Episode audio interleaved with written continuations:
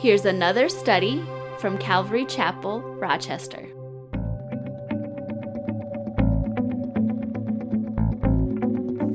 Hebrews chapter 11, verse 1. This book, you know, the letter to the Hebrews, of course, was written to Hebrews. That's why it's called the letter to the Hebrews. And uh, these are Hebrew believers, and we'll talk a little bit about them later on.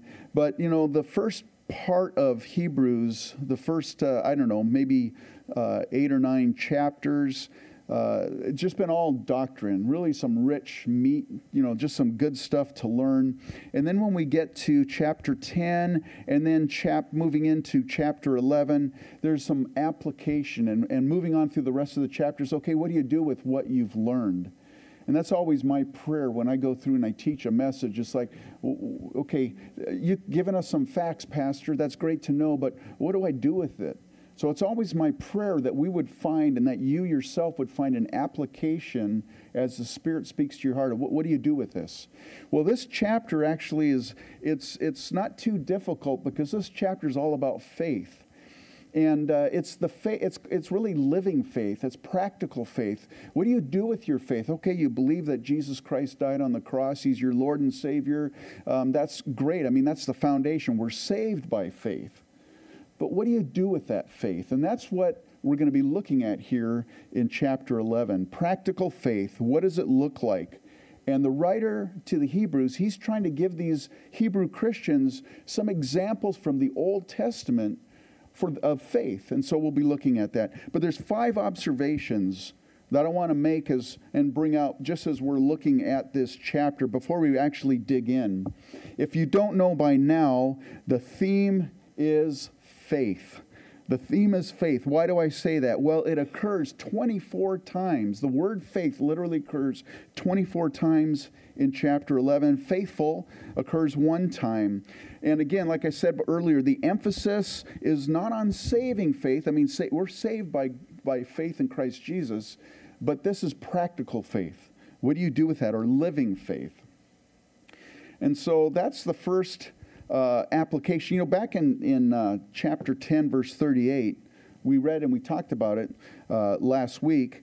Uh, he quotes out of um, uh, Habakkuk, I believe it's Habakkuk, uh, Hebrews 10, verse 38. Now the just shall live by faith, but if anyone draws back, my soul has no pleasure in him. And that, that, that quotation is quoted a couple different places in the New Testament. And the focus right here is on living faith. The just shall live by faith. And so, like I mentioned earlier, there's some examples uh, in the Old Testament of Old Testament saints who lived by faith. That's the first observation. The second observation is this.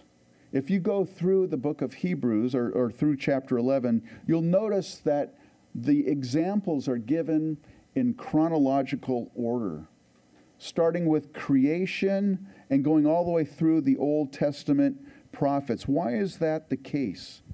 Well, there was never a time in man's history when faith in God is not important. It was never a time when it is. Faith has been important. And the chronological order is also significant for another reason. And the reason is the examples of living by faith the ones that we'll be looking at this morning, these examples occurred prior to the giving of the law, of the Old Testament law. Now, as we go through that chapter, there are saints, Old Testament saints, that are mentioned after. Historically, they were around after the law had been given. But what you'll notice if you look at this chapter is the writer really digs in and spends a lot of time with the ones that existed before or that, that lived before the faith was given. In fact, you'll notice that the law is never mentioned in chapter 11. Now, this is important because the reason why this letter was written was the Hebrew believers, these were Jewish people. They had come to believe that Jesus Christ was the Messiah. They had put their trust in Christ for their faith. But as time went on, it became kind of like tempting to go back to their old system, to go back to Judaism. A couple different reasons. especially for those if they lived in Jerusalem, the temple's right there. Everything's focused and central on the temple, on the worship of, you know, the sacrifices and everything that took place through Judaism. And now they're following Jesus Christ. And so the temptation is to go back. Maybe they're family members. Maybe they were the only Christian in their family. And so there was all this pressure like, why aren't you doing? Why aren't you doing what you've been raised to do and everything? And, you know, trying to share your faith with family members that don't understand, it probably was difficult. Not only that, but the, the apostles said, man, Jesus Christ is coming back soon. He said he was. And he hadn't come back yet. Now, when the letter was written, the temple was still standing. And so the draw to go back to the law, to go back to sacrifices, and to go back to the, the system of, of the commandments and everything, that would have been a temptation. And so I think it's, that's very significant that the examples that he really goes into in detail with, they existed prior to the giving of the law. Romans 3:28 Paul says this, therefore we conclude that a man is justified by faith apart from the deeds of the law. You can go through the Old Testament and read. You'll never read that there was any Old Testament saint ever that was declared righteous prior to the giving of the law. You, you won't find it. In fact, as we'll see when we get to verse 6, without faith, it is impossible to please God. The next observation that we make is that death figures very prominently in chapter 11. The terms dead or dying occur eight times in this chapter where you actually read the letters, but it's inferred many more times in the different examples. Why is that significant? Well, faith removes the fear of death. That's one of the things. And also, faith looks beyond physical death to the fulfillment of God's promises. And then the last observation is that faith is not the silver bullet that prevents physical suffering and death. Though as we get as we progress through chapter 11 towards the end, the writer will say, you know, these saints they died never receiving, but they were always looking forward to the promise. And and so death figures prominently and faith isn't the silver bullet that prevents physical death and suffering. That's contrary to the teaching of, of the faith movement. Faith, what does faith do? It enables a person to endure suffering and to endure death because it allows a person to see beyond the immediate to, to the future, to eternal, the eternal reward. So, what we're going to do now is we're going to start um, giving, looking at the examples of men and women. And, and remember, I said in the beginning that it's practical faith, it's living faith. And as we go through these examples, we'll read about examples of men and women who heard the word of God. They believed what they heard, they believed God's word, and then they acted on that belief. And here in chapter 11, in fact, we call it the Hebrew Hall of Faith um, because they're commended by God for their faith. And did I pray before we started? I don't think I did, did I? You know, like, I don't remember. Okay, well, you know what? We're going to pray before we dig into this chapter now. So let's go, Lord, in prayer. Father, we thank you for this, uh, this time. We thank you for your word. Lord, I pray that you might fill me with your spirit as I share your word with your people this morning. Lord, I pray that as we go through this, Lord, we might be encouraged. We might be able to imply, uh, apply, I should say, uh, what we learn, what we hear from you into our own lives this morning. And so we thank you for your, this this time together. And it's in Jesus' name that we pray. Amen. So let's start out reading Hebrews 11, uh, chapter, uh, verses 1 and 2. It says, Now faith is the substance of things hoped for, the evidence of things not seen, for by it the elders obtained a good testimony. Faith is the substance of things not seen. That word is hypostasis, and it means to place or set under that which is, has a firm foundation or is firm.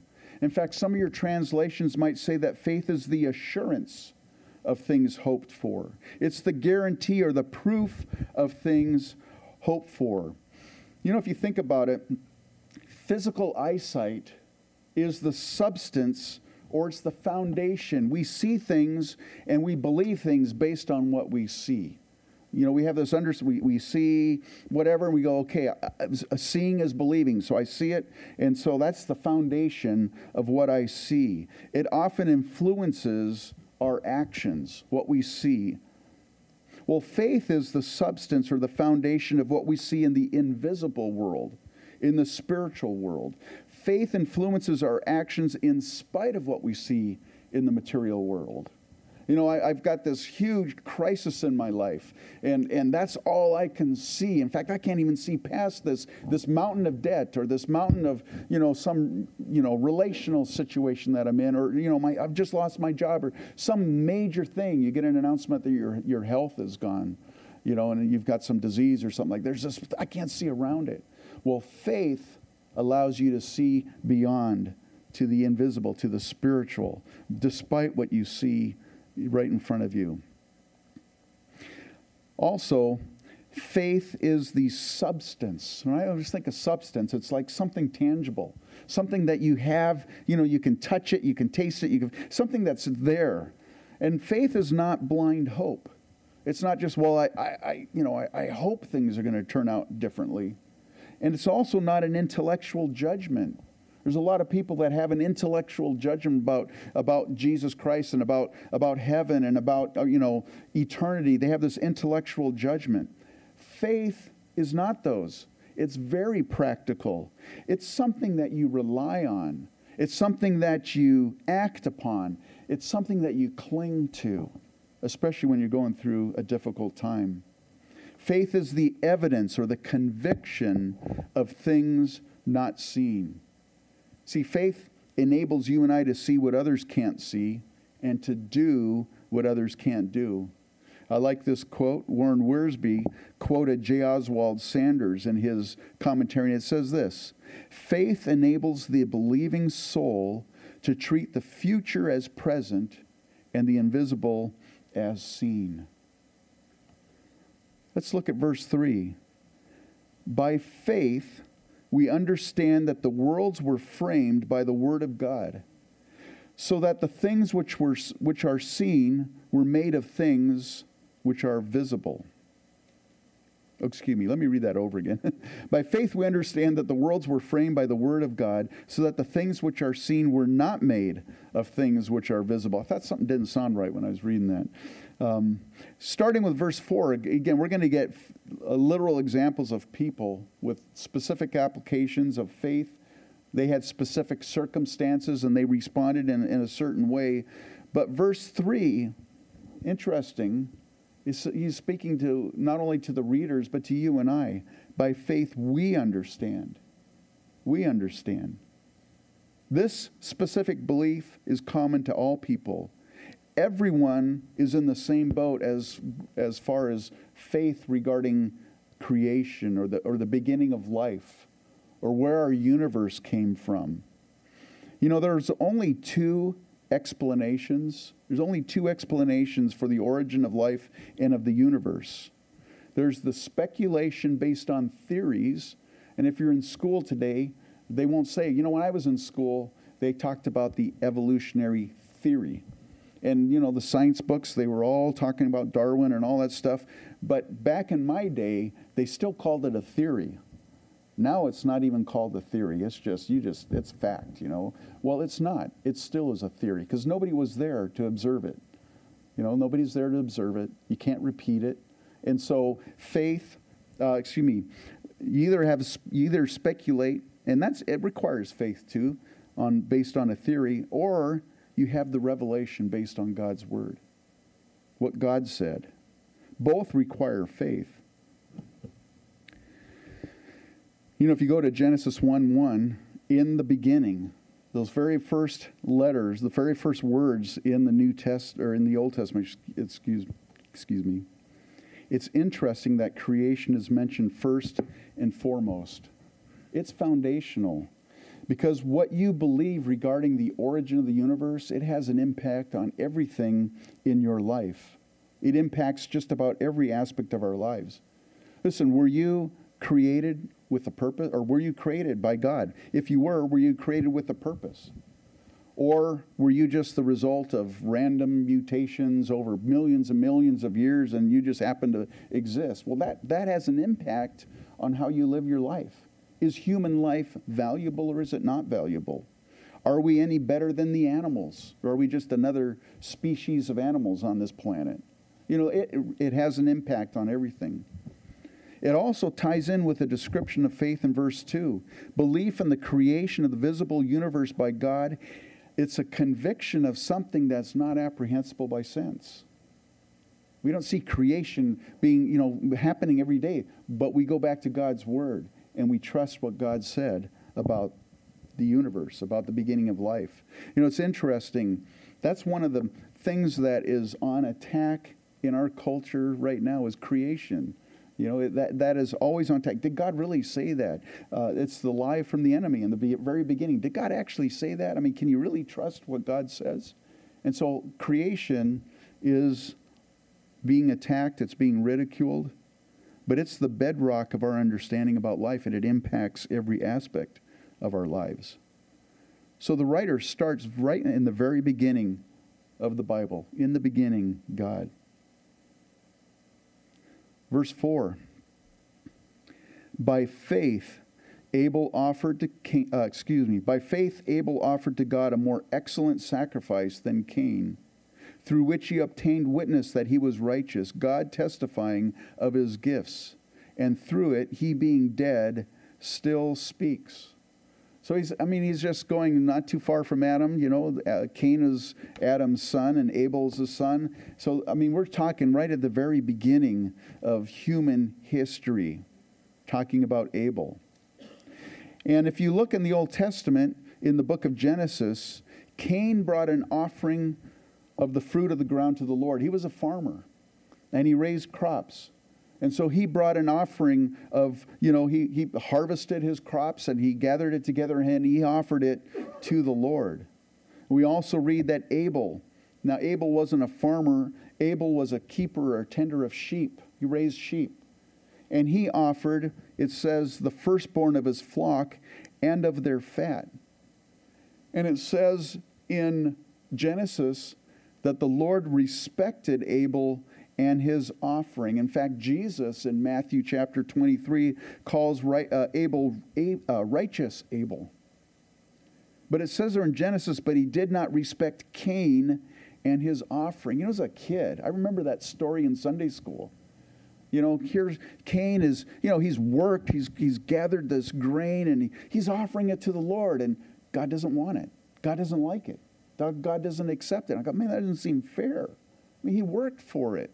It was his it was the produce of his work. And what's the difference between a farmer offering his grain to the Lord and a sheep herder offering a lamb? Why, why was that accepted? Listen, it wasn't just their offerings, but there was something about their person. Their sacrifices probably reflected what was already in their heart. God was either pleased or displeased. He was, he was pleased with Abel's offerings and He was displeased with Cain's offering. Why? Well, it goes back to the garden. You know, before Adam and Eve sinned, there was no death. Death is a result of sin. There was no death. After Adam and Eve sinned, death entered into the world. What did Adam and Eve do when they sinned? They realized that they were naked. They were aware of their nakedness. What did they do? They got some fig leaves and they made some really nice, you know, tunics for themselves out of fig leaves. They covered themselves with fig leaves. But in Genesis 3:21, God does something. It says, also for Adam and his wife, the Lord God made tunics of skin and clothe them. See, Adam and Eve tried to clothe themselves. But God says, No, I'll provide a covering, I'll provide clothing for you. And so a, a lamb was offered. That was the very first sacrifice in the Bible. A lamb was slayed. This is the first physical death was a lamb. Now, this is my belief. My belief is that the Lord God sacrificed a lamb for them and taught them about the need to offer a blood, a blood sacrifice for sin. This is even, I mean, the law didn't come around till many, many generations later. But I believe that God was showing them hey, sin has a price, and that price is death. And so blood has to be shed. And so God, I believe, sacrificed a lamb, taught this to Adam, and then went ahead and clothed them with the skin of the animal. In Romans 10 17, it says, So then faith comes by hearing, and hearing by the word of God. Well, Abel, he either heard from the Lord himself this, what God had told Adam, or he heard from Adam.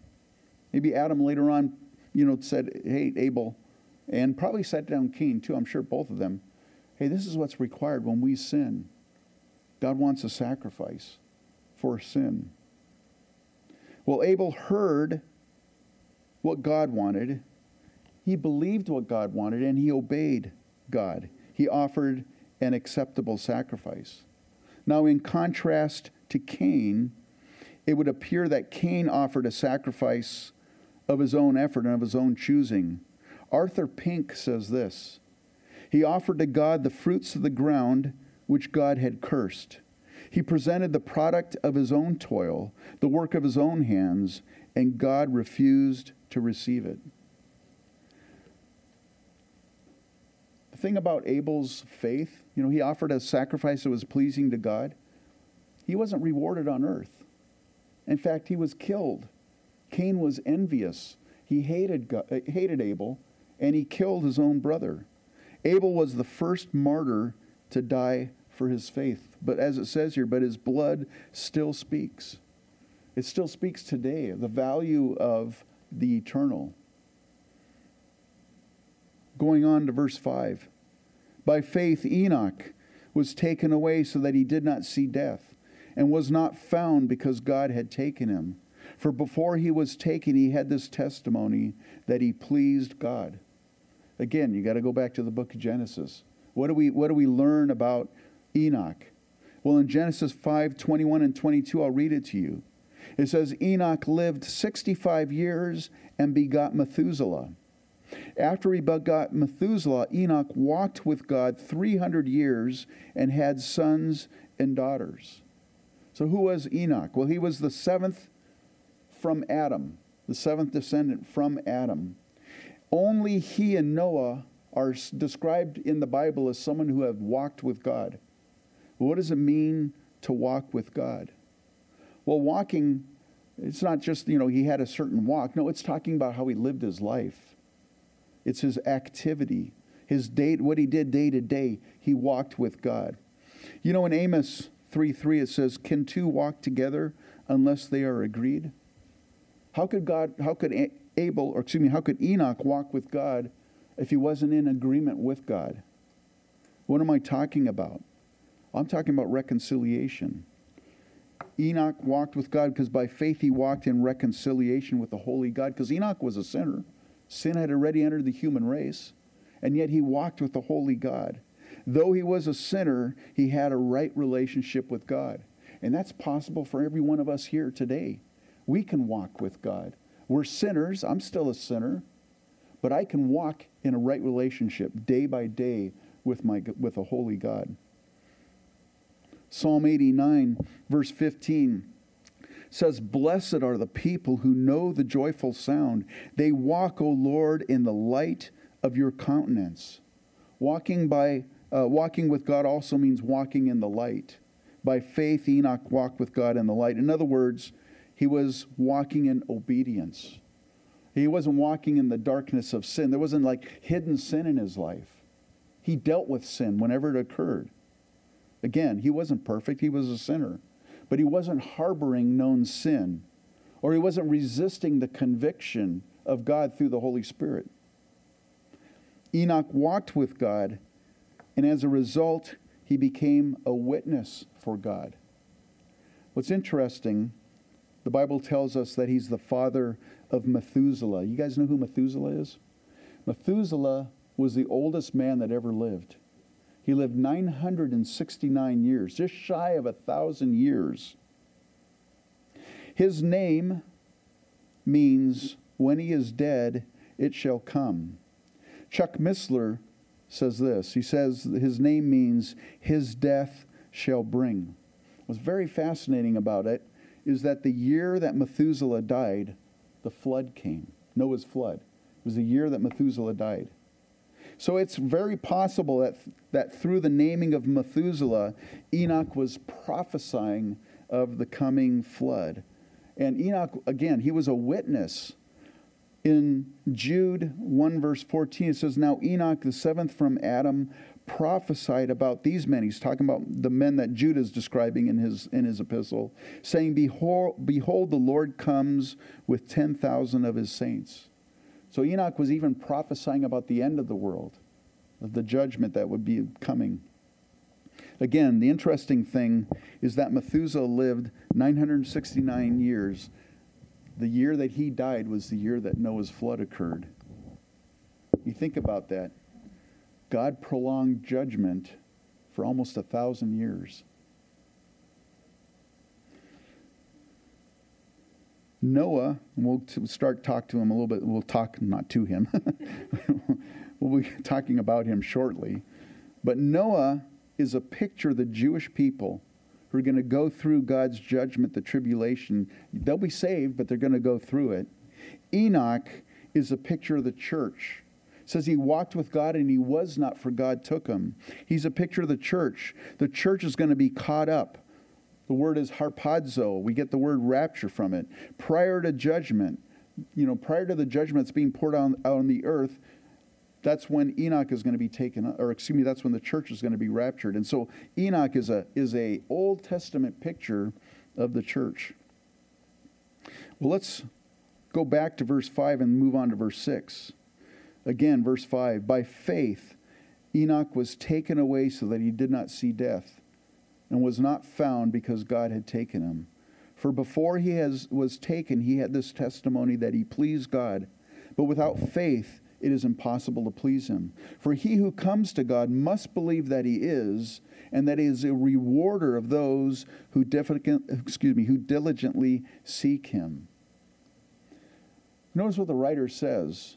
He didn't say, you know, it's, it's difficult to please God without faith. And he says it's impossible to please God without faith. Well, how do we please Him? He says it right here in this verse. You believe that He is.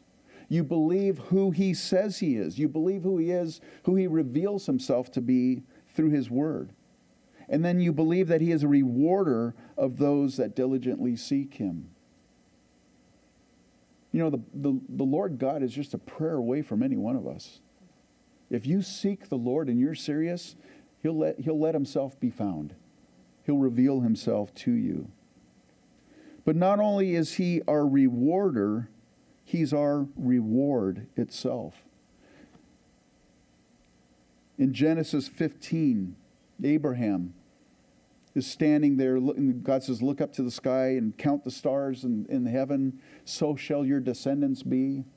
And, and Abraham didn't have any children. But Ab- uh, the Lord God said something interesting to Abraham in that chapter. In verse 15, chapter 15, verse 1, he says, I am your shield, your exceedingly great reward. Let me ask you this rhetorically this morning Is God your reward this morning? Or are you looking for other things? Is God your reward? You know, I think the only way that you can come to that appreciation that, that God is your reward is through suffering. It's through going through a, a difficulty where there, there's, there's no hope, and yet God's your hope. God's there. He, he reveals himself in the darkest times that we go through. Moving on to verse 7. By faith, Noah, being divinely warned of things not yet seen, moved with godly fear, and prepared an ark for the saving of his household by which he condemned the world and became heir of the righteousness which is according to faith. Noah was the grandson of Methuselah. We just talked about Methuselah, the man who lived 969 years. Noah was his grandson. So Noah would have been the great grandson of Enoch. Noah's father was a guy by the name of Lamech. If you go to uh, chapter five in Genesis, you don't have to turn there, but there's a there's a there's a genealogy going from Adam all the way down to Noah, and if you and his sons, and if you read that, it's very interesting because you find out how long each person was uh, was alive. You found out you find out you know they, they lived so many years and then they had their son, and and, and that, that's where we get this genealogy from Adam through Noah. Well, like I said, Noah was the great grandson of Enoch. He was the son of Lamech. And if you sit down and do the math in that chapter, you'll discover that Lamech was 56 years old when Adam died.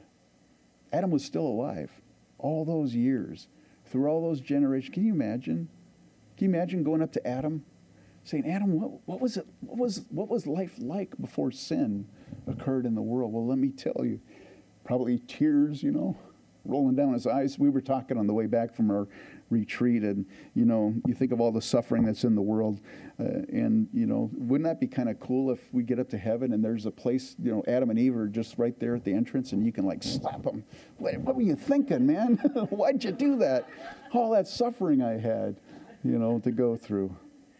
But I can imagine, I can just imagine, you know, Adam just talking and and you know, just probably crying as he's sharing it. So that's fascinating. To me, that's it's if you do the math, it's just it's you learn a lot. It's it's interesting. So Lamech was 56 years old when Adam died. So all that knowledge, all that revelation of what happened, man, it was fresh for these people that lived in those days. Well, we read earlier, faith is the substance of things hoped for, the evidence of things not seen.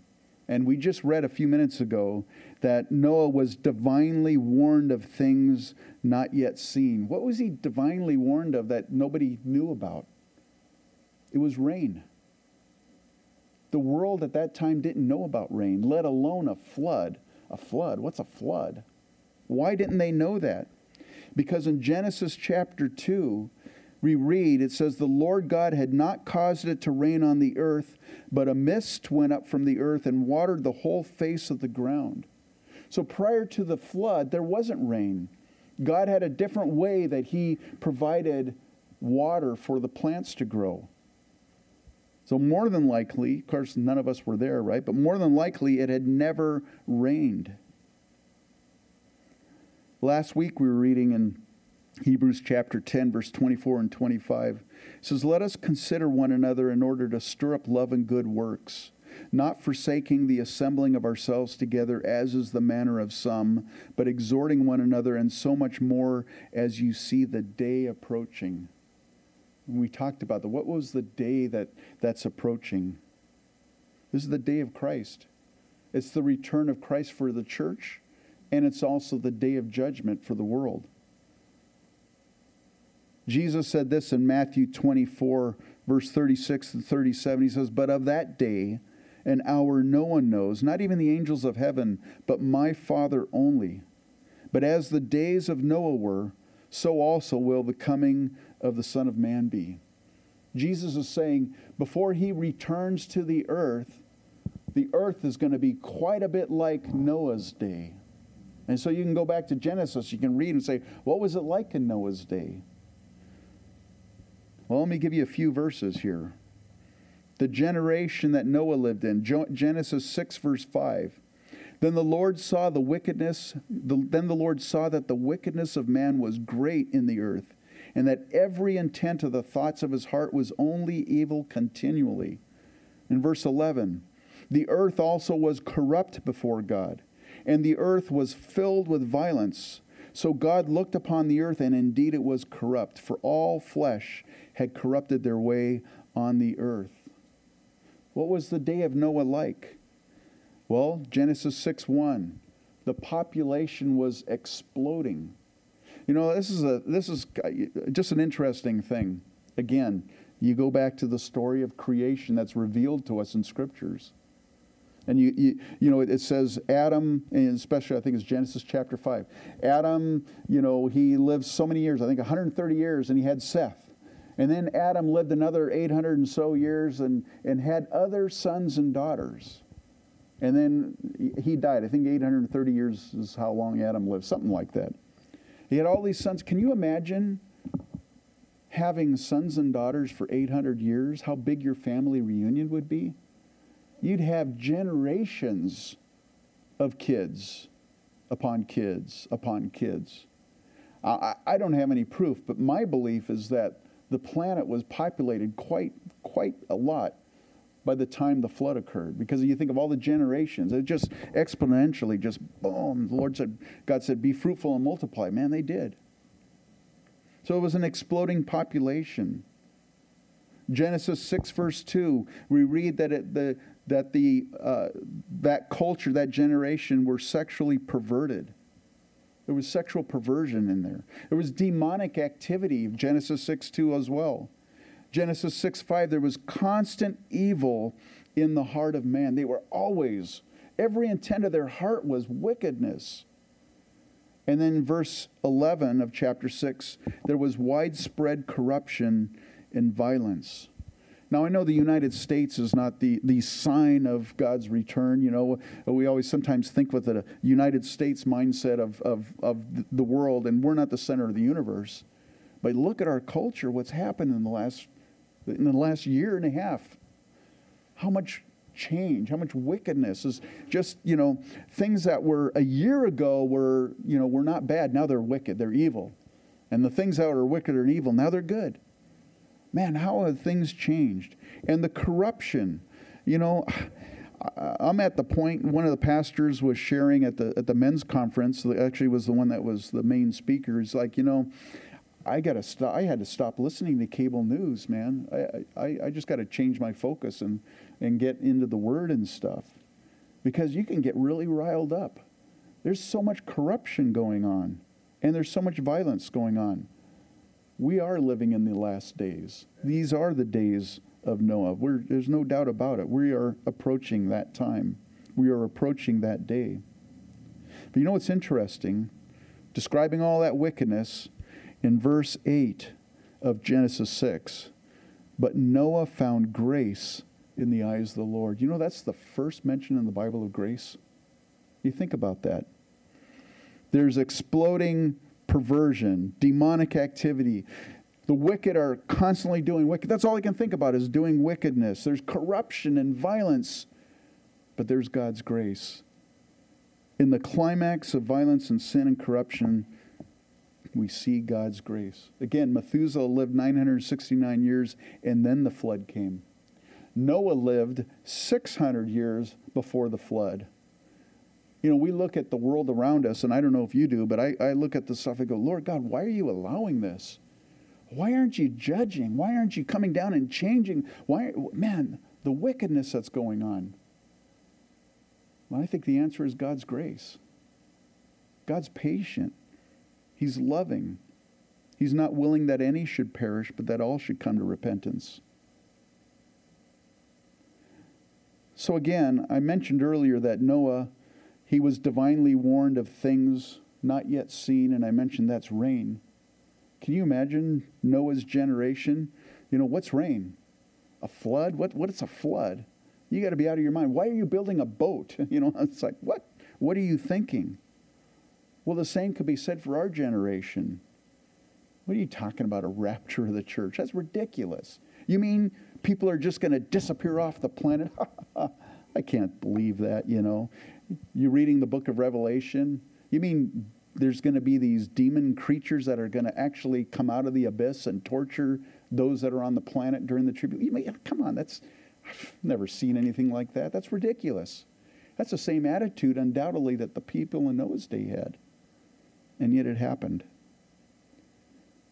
Peter describes Noah in his second letter, 2 Peter 2 5, as a preacher of righteousness. You know, he wasn't primarily known as a preacher. He was just a man that God called and said, Noah, build an ark to save you and your family. His sermon was done with his hands, and he acted in faith and obedience to the Lord. And his, his life, guys, fathers, his life impacted his family because they entered into the ark and were saved also. Warren Wiersbe says Noah's mind was warned His heart was moved with fear, and his will acted on what God told him. So he built the ark. Well, I just kind of, you know, as I was going through these examples in Hebrews 11, I was thinking, well, what are the things that we can glean out of there? What, what can we apply in our own lives? Again, think about Abel. By faith, he didn't rely on his own righteousness. He, he worshiped God according to God's revealed commands. He's an example of obedience in faith, living an, uh, an obedient life, living, you know, pleasing God. What does God want for me? And living according to that. Enoch, remember he walked with God and was not for God took him? By faith, he lived his daily life in a right relationship with God. He walked with God. There was, there was, he, was, he kept short accounts with God. You know, and he was a sinner, but he, but he didn't, he didn't, you know, harbor known sin. He dealt with it. His life, his, what he was, is an example of daily, consistent faith. And it's possible for you and I to walk with God as well in that same way. And Noah, by faith, he stayed focused on God's will for his life. You think about it. God said, Noah, I want you to do this, and he did it. And how many years, how many hundreds of years did it take for him to build that ark? While everyone's mocking him, saying, What are you, what are you doing? What is rain? Rain, you know, you mean water's going to come from the sky, you know. His culture didn't shape him. It was the wickedest culture. His culture didn't shape him, and it didn't deter him from carrying out the Lord's specific will for his life. You know, like I said earlier, there's changes all around us. It seems every norm in our society is being challenged and it's being rejected. Things are getting flipped up, up upside down.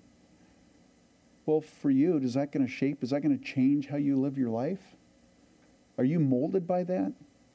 Or are you got, Lord, what do you want from me in my life?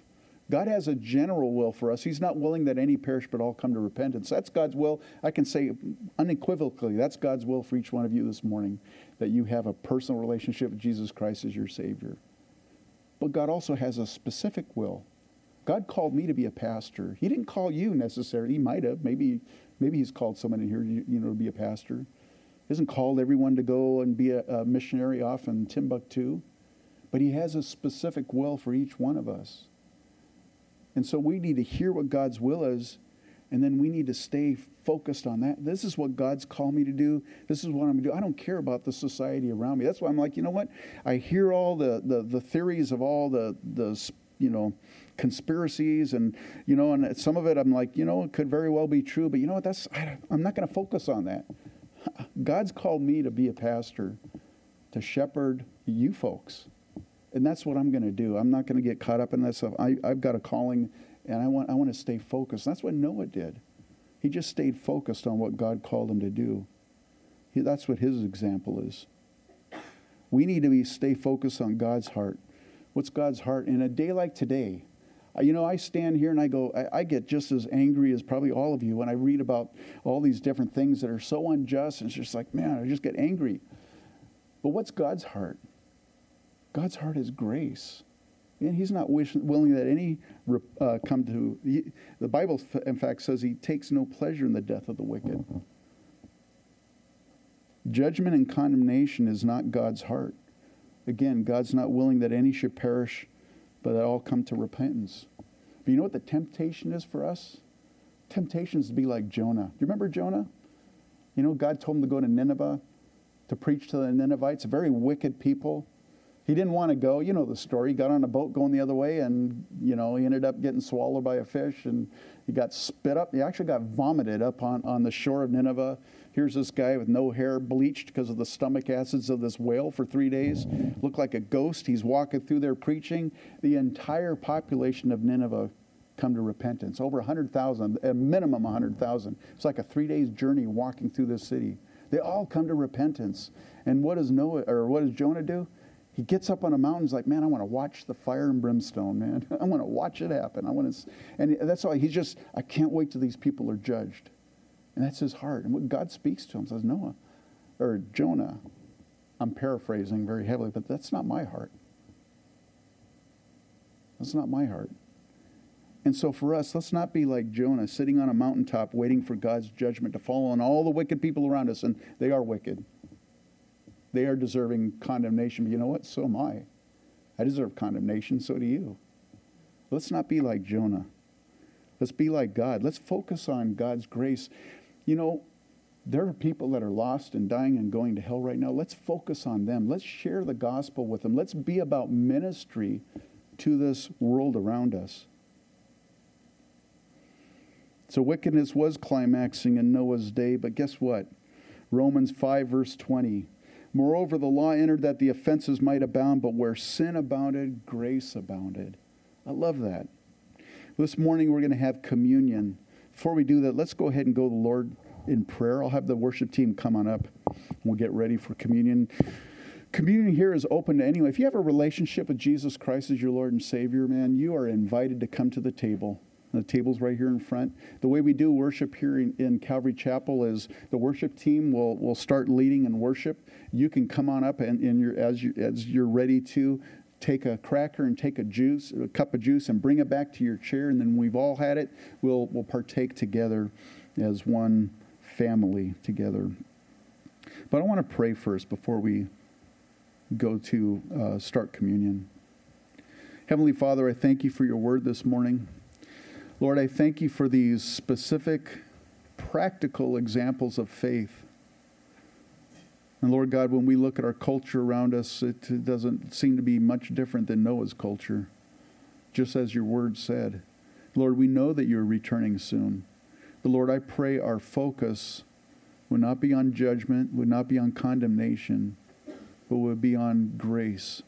Lord, that we be praying for people, that we would be loving people, Lord, that we would be an example, that we, our lives would be an example of your love and of your grace and of your mercy. Lord, we thank you that you were merciful and patient with each one of us.